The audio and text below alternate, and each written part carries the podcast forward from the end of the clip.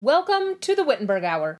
T.S. Eliot said in Murder in the Cathedral Those who put their faith in worldly order, not controlled by the order of God, in confident ignorance, but arrest disorder, make it fast, breed fatal disease, degrade what they exalt. Hello, and welcome to the Wittenberg Hour where we explore big questions and discuss that which endures by means of that which has endured that scholars may endure. My name is Jocelyn Benson, and I serve as head teacher of Wittenberg Academy. What are fallacies? How can the study and understanding of logic help us navigate the times in which we live? Joining us today on the Wittenberg Hour is Pastor Jason Braaten. Pastor Braaten teaches logic for Wittenberg Academy Pastor Braaten, thank you for joining us today. Oh, thanks, Jocelyn. Great to be with you.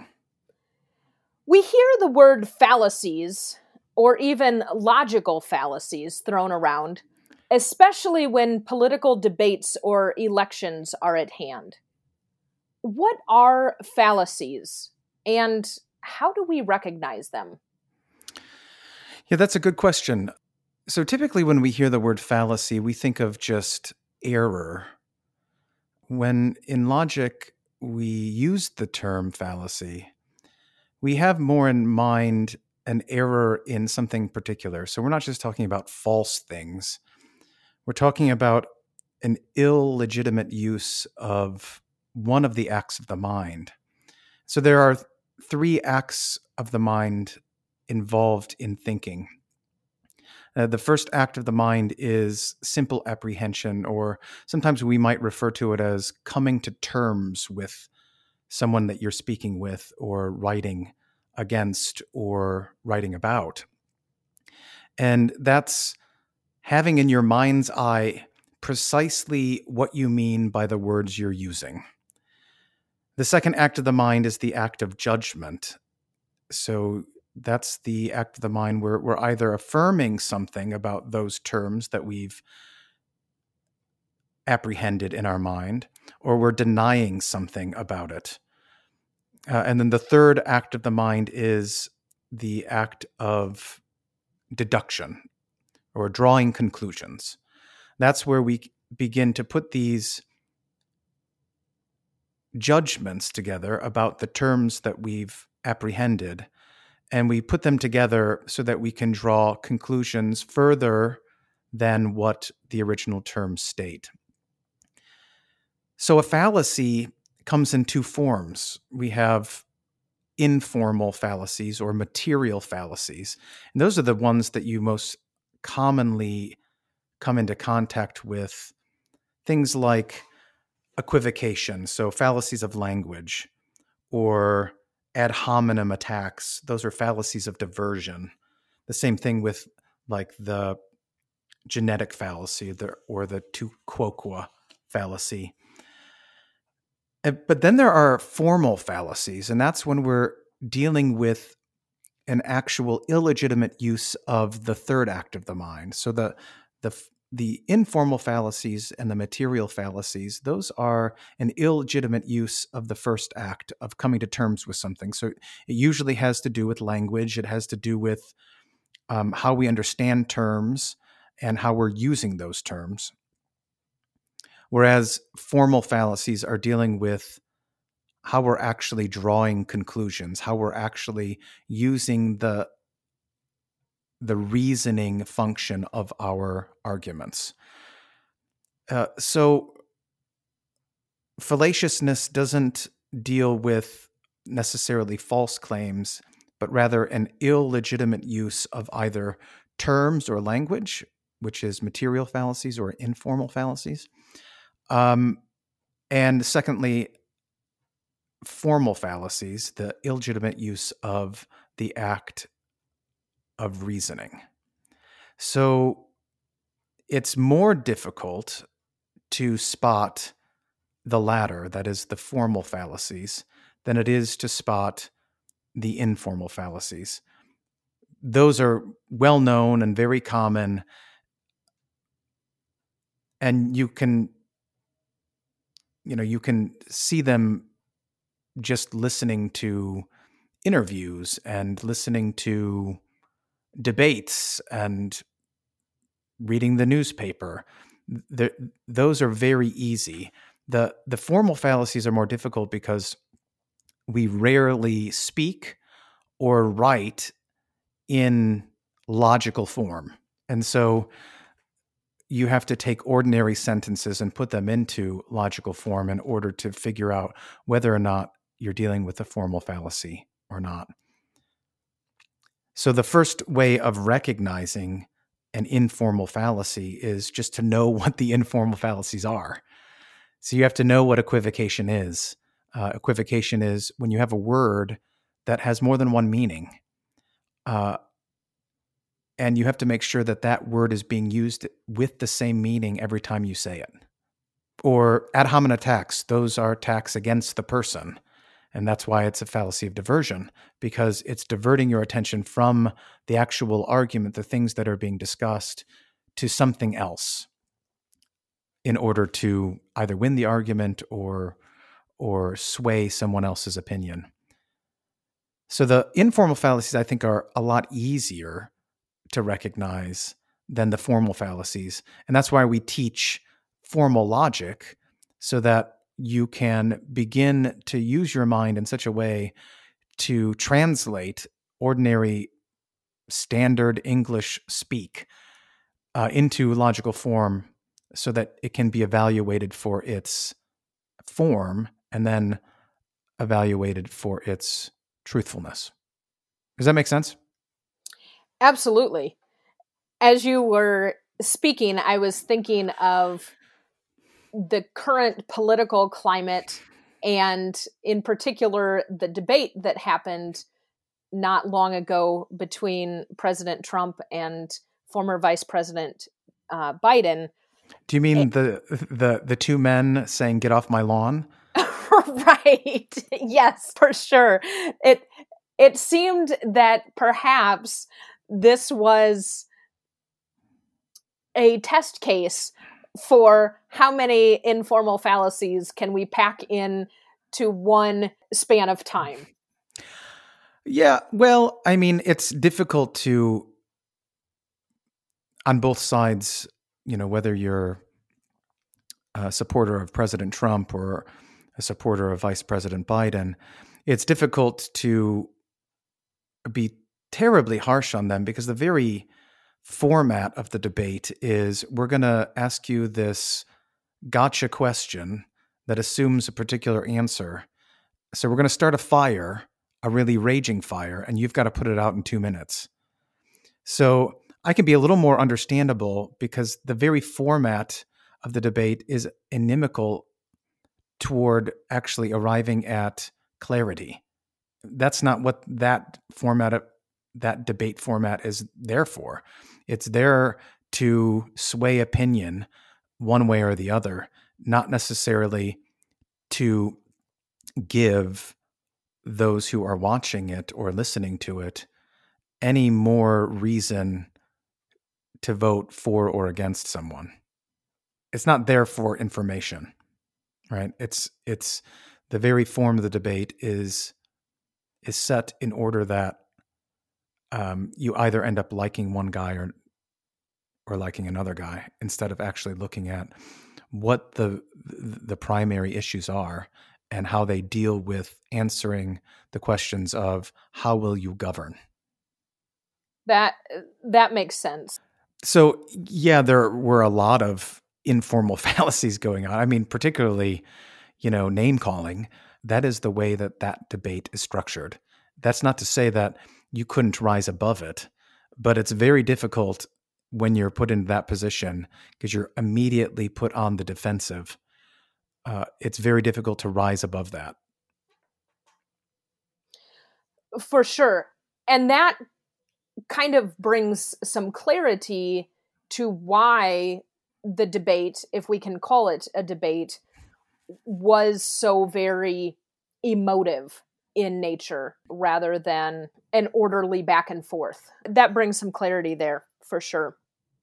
Yeah, I mean, and there's a there's an assumption that goes behind that kind of format too. the assumption is that the American people can't actually follow a, an argument. The assumption is that the American people can't actually make decisions for themselves. The only way they can make a decision is based on emotion.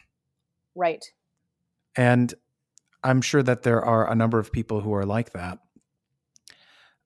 Uh, but I think a, a good chunk of Americans they they actually want to hear and think about what the issues really are. The form of the debate is what we see going on in our culture all around. There isn't a debate. It's just a bunch of people yelling at each other to get off my lawn. Right. And an essential part of debate is listening. Mm-hmm. And the form of debate or the format of whatever happened was was not necessarily either they they just chose not to listen or they weren't set up to listen because of how emotionally charged it was.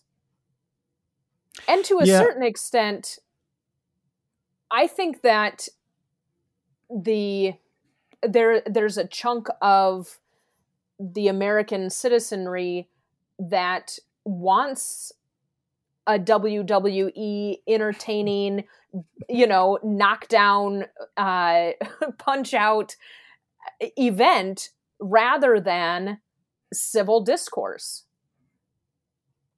Yeah, I mean, and that's always been the case. There's always part of that uh, going on. I mean, we, we talk about the media as being, you know, particularly bad about showing foibles of others, but this has been the case for a very long time.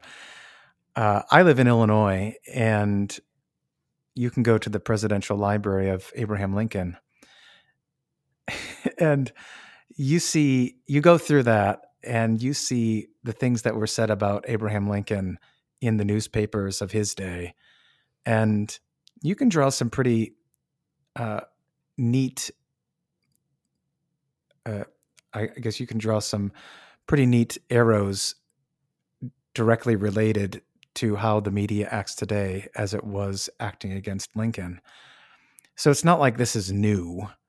Uh, we tend to think it is, but I'm sure there are some aspects that are new. One is just the ever presentness of what's going on in the media that that you have news media 24/7 instead of you get it once a day and that's it. Right. So th- those things have changed, but the actual manner in which it uh, happened isn't that much different in in terms of how the media handle things. Because, you know, people despite the fact that a great majority of people aren't learning logic, you, they're still fallen sinful humans who want to try to win. And so, if that's your goal, I should say, if your goal is just winning, we're going to continue to see all of these things. If your goal is um, seeking and arriving at the truth and and the things that are best, well, that that goal sets the stage for then how you interact with people and how you go about achieving that end. And at this point, it seems like we have kind of some hardened sides in terms of we just want to win. Right.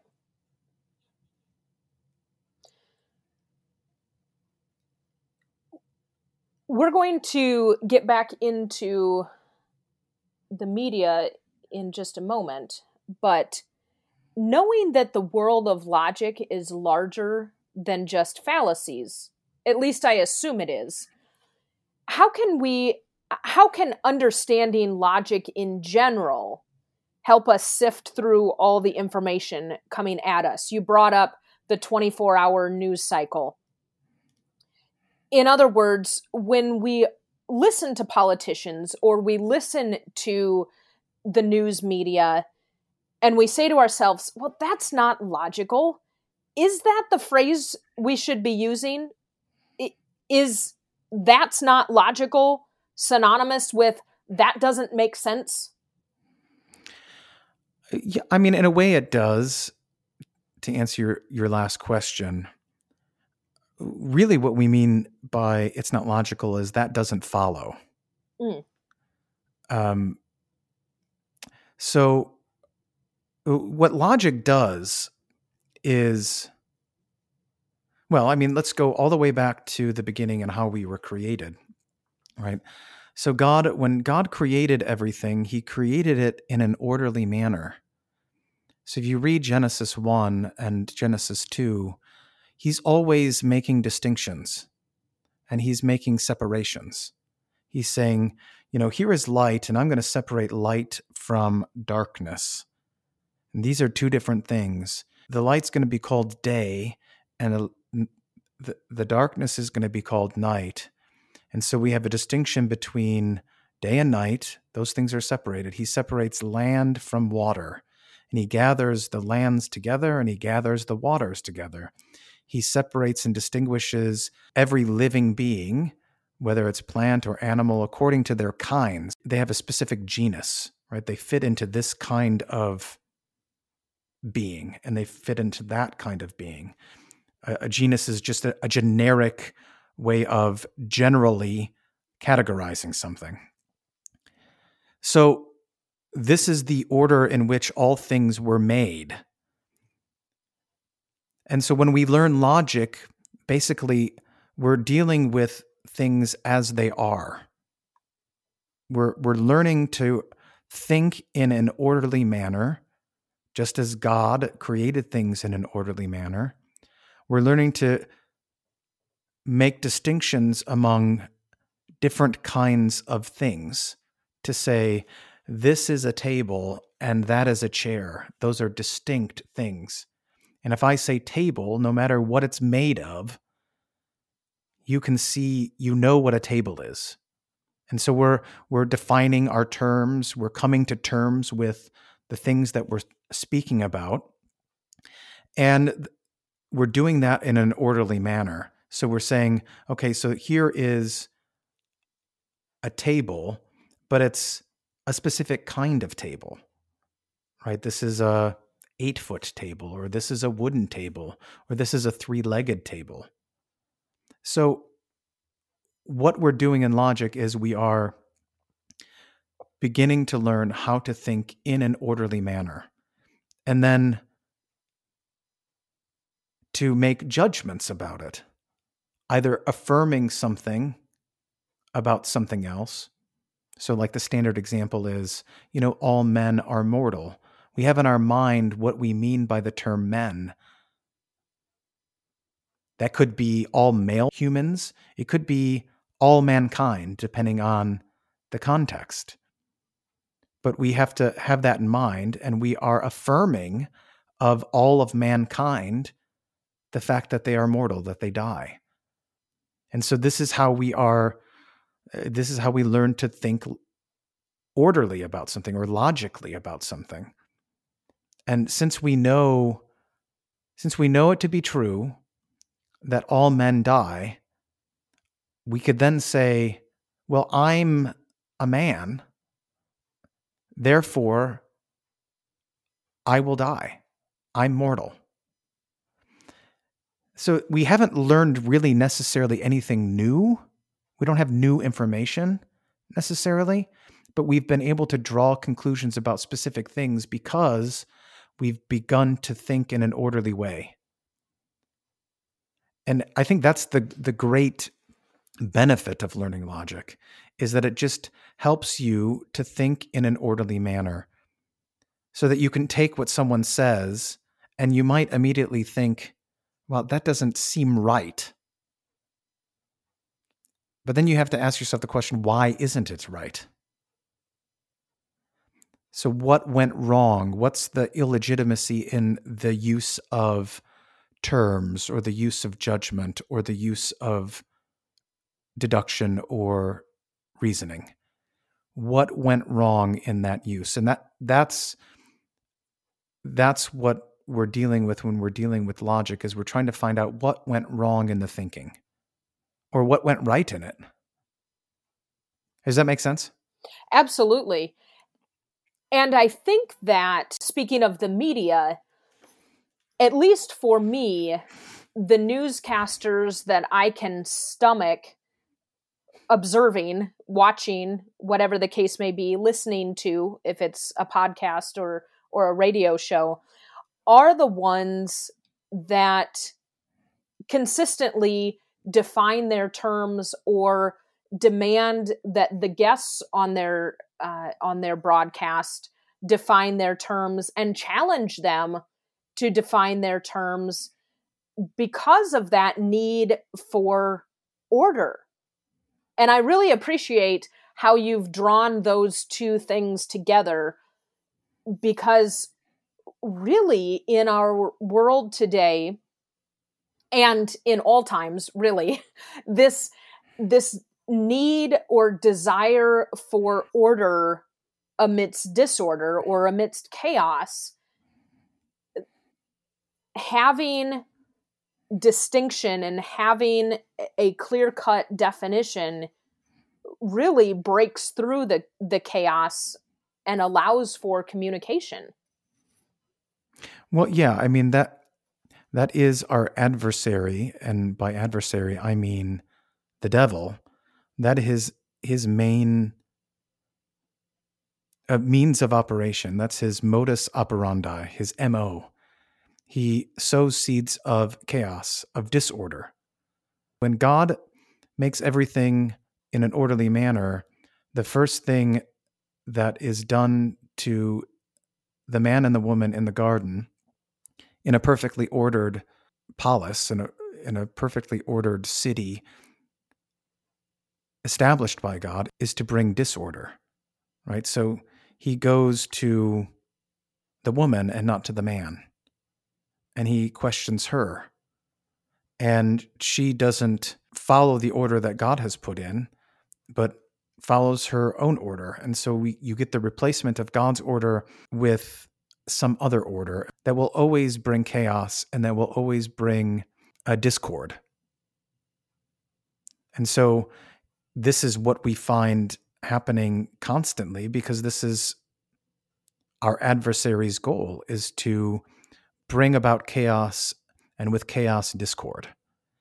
As those who have been redeemed by the blood of Jesus, and so our minds have been redeemed, we are able then to see how God has ordered things and then order our minds within that so that we don't become part of the problem. Satan doesn't care what side you're on. Right. So long as he can so long as he can bring discord. So there's this famous and I don't know if it's an actual quote, but I've heard it as being quoted or attributed to Hitler. That Hitler didn't care in the end. I mean, he wanted to win, but he thought once the Allies started making war in World War II in the same manner that his German army was making war, he said, Well, if I lose the war, I've already won because I've brought the same kind of thinking and the same kind of acts into being in these allied powers as they are in the Axis powers. So whether I win or lose, I've won in his mind. And I think Satan has a similar way of thinking. He doesn't care that we might be on the side of the right, but if we can, in our even our own tactics and our own thinking, if we can take on that same discord and chaotic way of uh, of bringing things about, then he's won. Right and going back to the example of Satan approaching Eve in the garden, I think sometimes we gloss over the fact that approaching Eve was already a disruption of the order that God had given mankind. You know, we Yeah, focus so much on the the words, you know, did God really say, which of course is important, but disorder was already brewing when Satan approached Eve instead of Adam. Right. We shouldn't expect our adversary, that is Satan, uh, to play by the rules. Right. Uh, but we should expect ourselves when the rules aren't played by either to leave the game or say that's against the rules right we should we should we should not follow him in the manner in which he he plays in general I- what logic helps us do in every area of our life whether it's political or in the home or in the church or just in society is that it it teaches us how to think in an orderly way. And when whenever you're dealing with order then uh, emotion and feelings gets pushed to the background instead of the foreground. And so whenever you feel you know whenever the red flares of emotion begin to happen when you're in, a debate or a conversation or an argument you know that's a sign that disorder could be brewing. So you just need to kind of check to make sure that you continue to think in an orderly way. And i'm not here talking about not being zealous uh, we should have zeal in our uh, in our argumentation. We should have some passion uh, passion in in- the right sense not that we should be ruled by our passions right? But some of that gets into more of rhetoric uh, and you know how you end up making your case uh, instead of the actual content of the case and how to think in an orderly way they're very closely related but my primary goal you know in teaching all these classes is just to teach how to think. Even though we have all of these syllabi out there that say you know the goal of this class is to teach one to think critically about x y and z Right. you're never actually taught to think. How can you think critically about something if you don't know how to think? And we think we think that thinking comes naturally to us but it doesn't because we're fallen yes. and so we have to be educated in how to think this is why you know the sciences teach the scientific method because you have to be taught how to do it So, speaking of science, we don't just have politics and elections going on right now. We also have a, a pandemic, or did have a pandemic. I'm, I'm not sure where we are in the midst of, of this. But let's talk pandemic briefly. okay How can knowledge of logic help us sort through everything there? We're told to follow the science. You had brought up the scientific method and the fact that there is an order to how we process information and things that we don't know. We're told right now, we hear all the time follow the science, trust the science. Is this logical? Is science intended to be followed and trusted? Well, I, I- on the one hand, it depends on what you mean by science. Oftentimes, what happens is we mistake science for deductive reasoning. Let me back up a, a bit. Deductive reasoning is 100% certain. So, the example that I gave earlier about, you know, all men are mortal, I am a man, therefore I am mortal that is a deductive argument, which means that, and it's a valid deductive argument. So it has the right form, it doesn't have any formal fallacies. And since it has the right form, when we're talking about deductive arguments, if the premises are true or the, the, the first two statements of that argument are true, that means the conclusion necessarily must be true. 100%. There's no wiggle room out. Uh, so in that case, you're dealing actually with facts, right? Things known for sure. The problem with science is that we tend to think of it in as factual and a form of deductive reasoning when in fact it's a form of inductive reasoning. And what I mean by that is we have a general theory or thesis and we seek to disprove it or approve it by the evidence, but we never have all of the evidence we can have a good chunk, we can have more or we can have less, but we never have 100% certainty. It's always ends up, inductive reasoning is always a probabilistic argument. And what I mean is, all things created equal or all things being equal, on the whole and for the most part, these things are true. The same kind of reasoning is what you see in criminal investigations. And that's why the juries are, are, are said to take in the preponderance of evidence. What does the most evidence point to? Or why we have, you know, reasonable doubt. Is there enough doubt there to indicate that taking into account all the other evidence, is this is this enough doubt to say that that didn't happen or that did happen?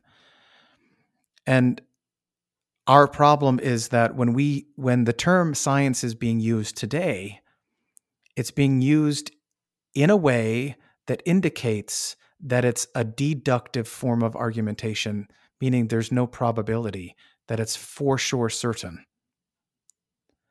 But the reality is that science is that is not what science is. Science is not a deductive argument. It's a pr- inductive argument. So it's always dealing with probabilities. It's always dealing with preponderance of evidence. It's always dealing with, on the whole and for the most part, all things being equal. And that's not an, a bad form of argumentation, but, you know, you, since you're dealing with probability, you can be wrong. Right. Right. It's not 100% certain. And so, first of all, you have to recognize when you say the science says or the medical community says, they're dealing with probabilities. And oftentimes they're dealing with the best evidence that they have right then and there. The medical community and I think a lot of scientists are are being hijacked by a use of the term science which it was never meant to be used for. And so you have to take a look and say, does all of this evidence that they're citing, is that the full picture of what's there? Uh, do they give you a preponderance of evidence to say that this is the case? And if they do, okay, so then that's their job to give you that evidence. And then the next job is are the recommendations in that follow that evidence are they in line with that evidence or are they not taking into consideration other things and oftentimes science that's not the goal of science science doesn't take into consideration every single aspect of life but just one. Right. Right? So so does the conclusion of you know, whatever, say, the medical community or whatever quote unquote science says, is that taking into consideration the full picture of the human being? Or what should be done because these things might be true or these things are true because that's the best evidence we have. And so we have to act as though they are true until proven otherwise.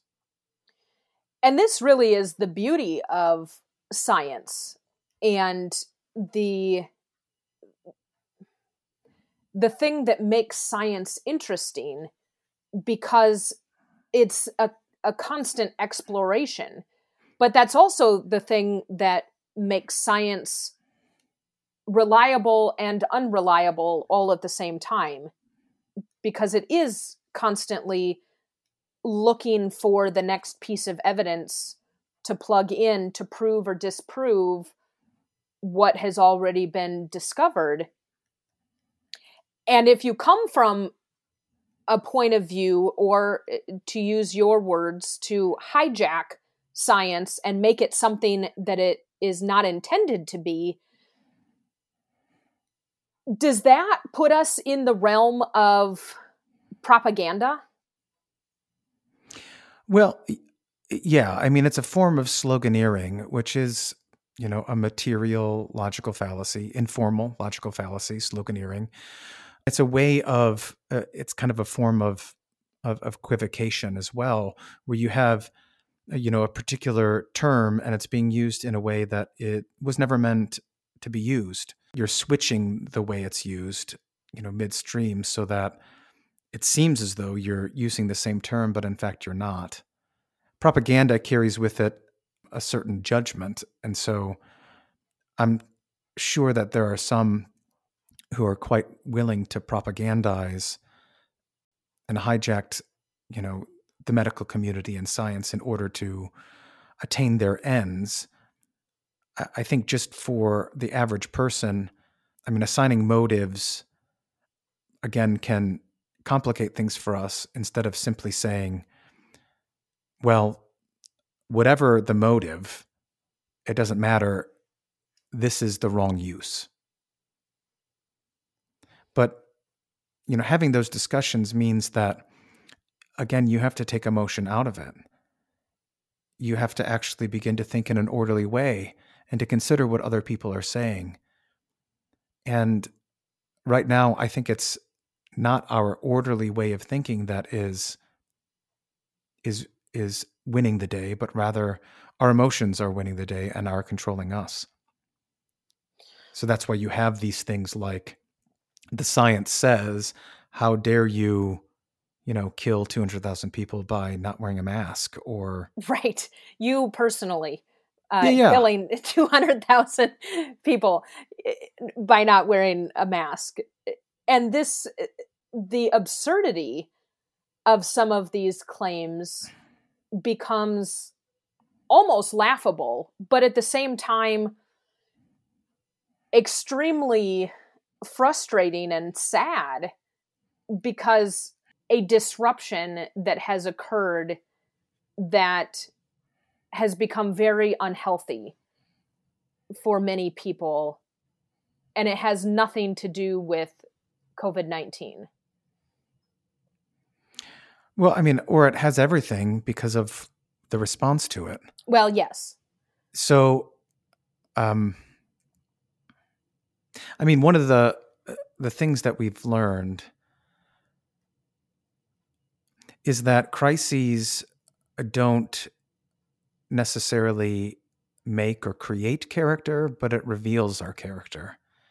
And we're kind of seeing that come forward in you know what's happening and hopefully people are beginning to see they don't like what they see and how they've responded to certain events and they want to make some changes and so the the revealing of that character shows us you know really where all of our trust is and you know as lutherans what our god really is what our idol is and this crisis has definitely revealed our idolatry and what we prize most and what we look to most for every blessing. And just like when you go to the doctor and he prescribes you medicine, you go to the pharmacy and the pharmacist gives you this piece of paper that goes along with your medication. And it says, This is what this medicine does. Here are a list of possible side effects oftentimes we just look at what it does for us and we do not take into account all the side effects. And we've had a huge amount of side effects that go along with the response to the pandemic that were never considered. Right. Or, or if they were, were just completely dismissed. So again, we're not just we're not just physical beings, we're spiritual be- beings as well. Uh, we have a body and a soul. And to think only in terms of one and not the other is not thinking about the whole person. Right. And all the things that go, uh, that, you know, the body and soul are inter- interrelated. They're, it's not as though uh, it's one person, they're not two people. Right. Right. There's a unity within the body and the soul. You know, the difficulty is we're really bad about making decisions and about understanding probability. We, in other words, we don't understand how to manage risk as well as we think we do. And so oftentimes we either give too much credence to our own actions or too little credence to our actions. And because of that, we always interpret a 75% chance of something happening as 100%. Right. Or, you know, vice versa, 75% chance of something not happening as uh, 100%. Uh, I mean, the problem is that, you know, probability doesn't have a memory. So you, you if you have a 75% chance of winning something and you've lost like 10, 15 times in a row, that doesn't mean that it's your time. Right. Probability doesn't remember that you lost 15 times before that. Right. If you play long enough, you know, the odds will fall, but you have to play a lot. There's a lot of losing in that time frame. And so we're just we're bad at making those decisions based on percentages and probabilities. We oftentimes, as I've said earlier, give too much credence to our actions or to our skill, I should say, and not enough credence to just chance. And so we're not always using our way of reasoning in the best possible way. We're not always thinking in an orderly manner enough to say, I am willing to bet my life on that or bet my entire life savings on that. Right. So, uh, but I, so logic helps you kind of begin to think in an orderly way so that you can you can begin to to sort out how much skill plays into something and that probability doesn't have a memory and that when you have actually something on the line, what is the amount of risk you're willing to take? And those are good things that we need to work through. So I'm not coming down on one side or the other on, you know, what should happen, but there are a lot of things that aren't happening in terms of what kind of risks are we willing to bear? And there are risks not just on the physical side, but also on the spiritual side, the side of the soul, and those are all uh, the all of those risks should be taken into account in terms of the whole person. And if it if it deals with the whole person, then it's dealing with the whole community, the entire country, not just in terms of economics or not just in terms of health, but it, if you deal with the whole person, you're dealing with the entire nation as it actually exists, not just one problem that we're looking at at a time. Right. And that's been a that's been I think lacking in our discussion of these things. Certainly. And it's possible that there is because as we've discussed previously the level of emotion rather than the level of order and taking a step back and looking at things you know we have the amped up political world. You have an amped up pandemic world. You know all of these very emotional and then add in that whether it is related or unrelated add into that the reality of these protests that are still going on at different places throughout our nation. That also is an emotionally charged situation is there possibly and and I don't know if this relates necessarily to logic but just an emotional exhaustion that people just can't handle it anymore we are easily led astray by our emotions. We are apt to be deceived when emotion comes uh, becomes involved. And so the issue with I think the protests is that we have had uh, a number of uh, mediating institutions, you know, namely civil government and the media, that are trying to make this about emotion instead of about what happened. Right. And again, this is this is a tool of our adversary the devil who desires chaos and from chaos discord so you know when god puts things into place and he puts them into place in an orderly way you know he and this is what the 10 commandments are about it's about keeping order distinguishing uh, what is yours from what is someone else's um and you know where that line ends. Here we have a mass disregard of the eighth commandment, where we are casting judgment, we are affirming or denying something about something when we don't have any evidence at all. And again, this is uh, this is to the detriment of not just the person whose name is being dragged through the mud, but this is to the detriment of all people because it creates in our minds automatically what side are you on? Right. So it forces discord.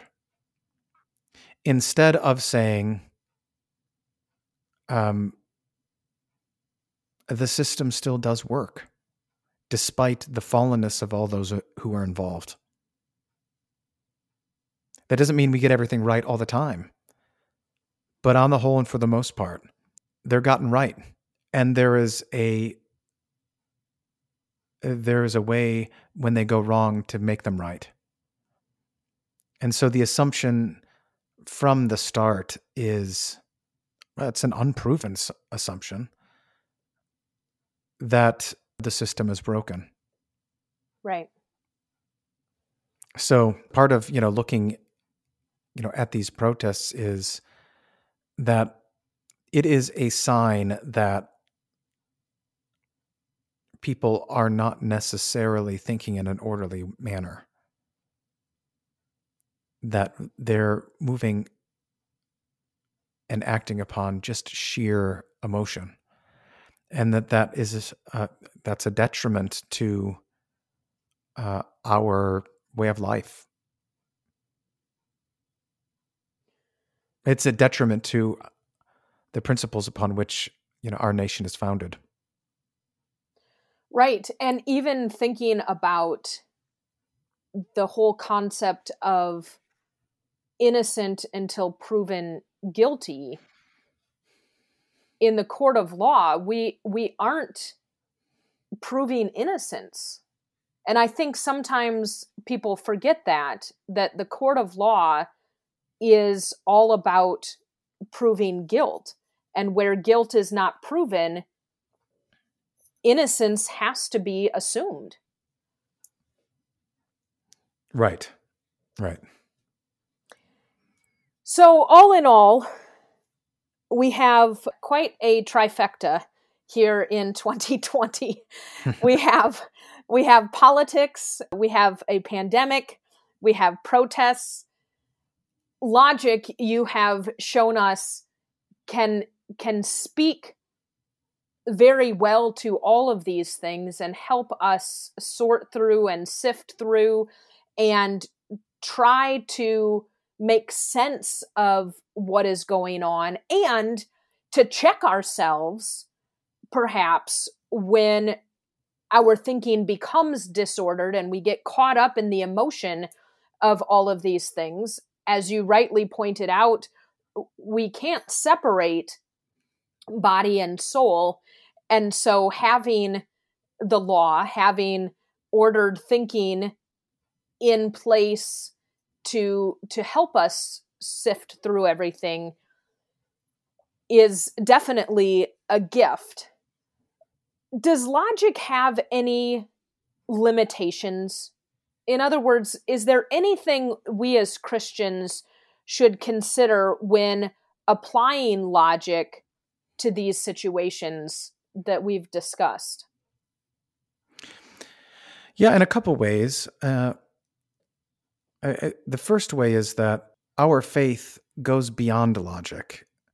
It doesn't go against it, but it does go beyond it. There are things outside of logic that logic isn't intended to to deal with. So supernatural things, things that, you know, even though God is logical, that God is orderly, he is outside of that, right? So while our faith can't be incoherent, that and I what I mean to say is it can't go against logic. It certainly goes beyond it. There are certain things that logic simply doesn't account for because it's dealing with the actual ordered and created world. So that's the first thing. The second thing is going back to what we talked about with regard to being not just physical bodies, but body and soul. Uh, logic is just a tool in the greater art of persuasion or in communication. It's not the only thing, right? So we want to be logical, but we don't want to be computers. I mean, we're not computers. Right. Because we also have a soul side, right? We also have feelings. And feelings shouldn't be discounted altogether.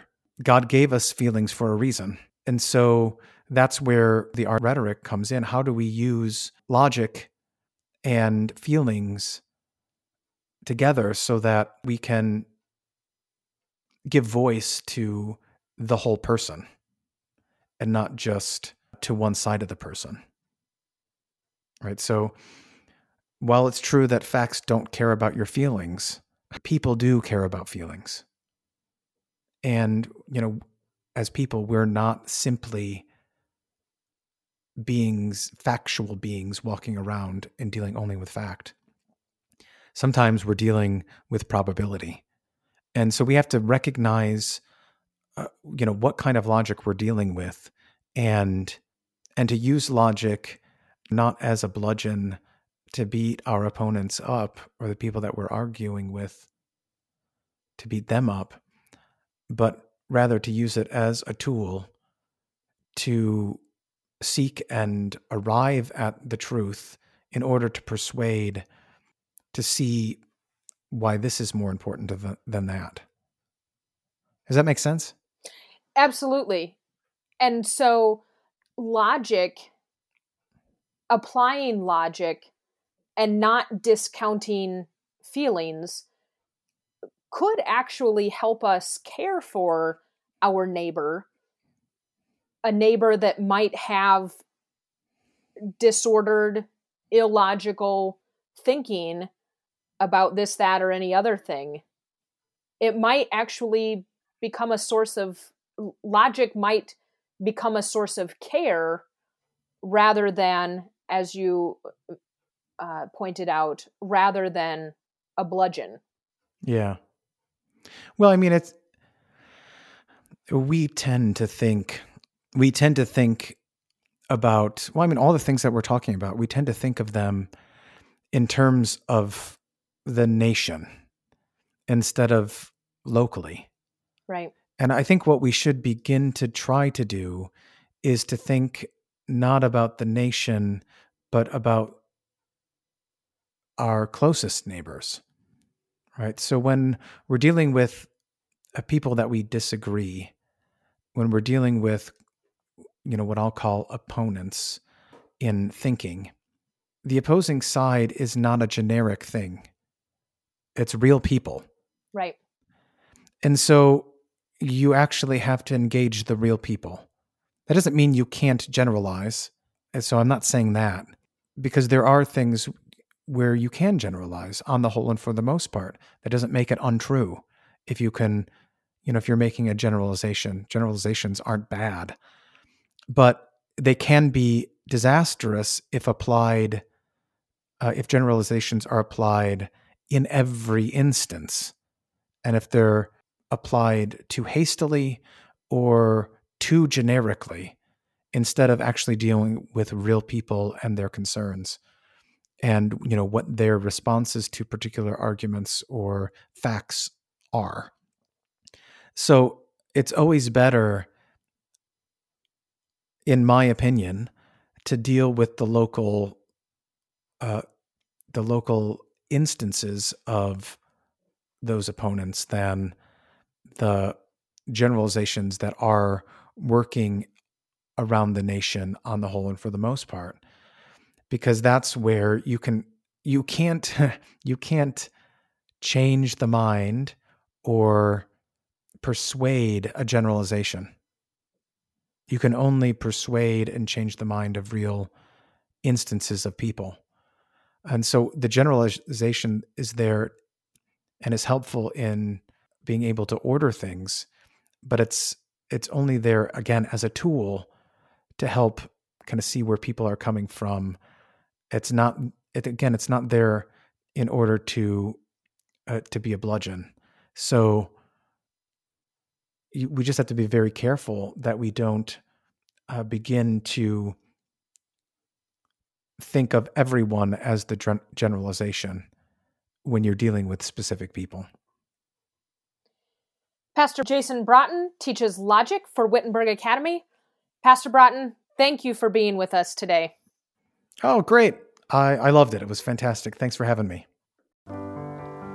Thank you for joining us today for the Wittenberg Hour.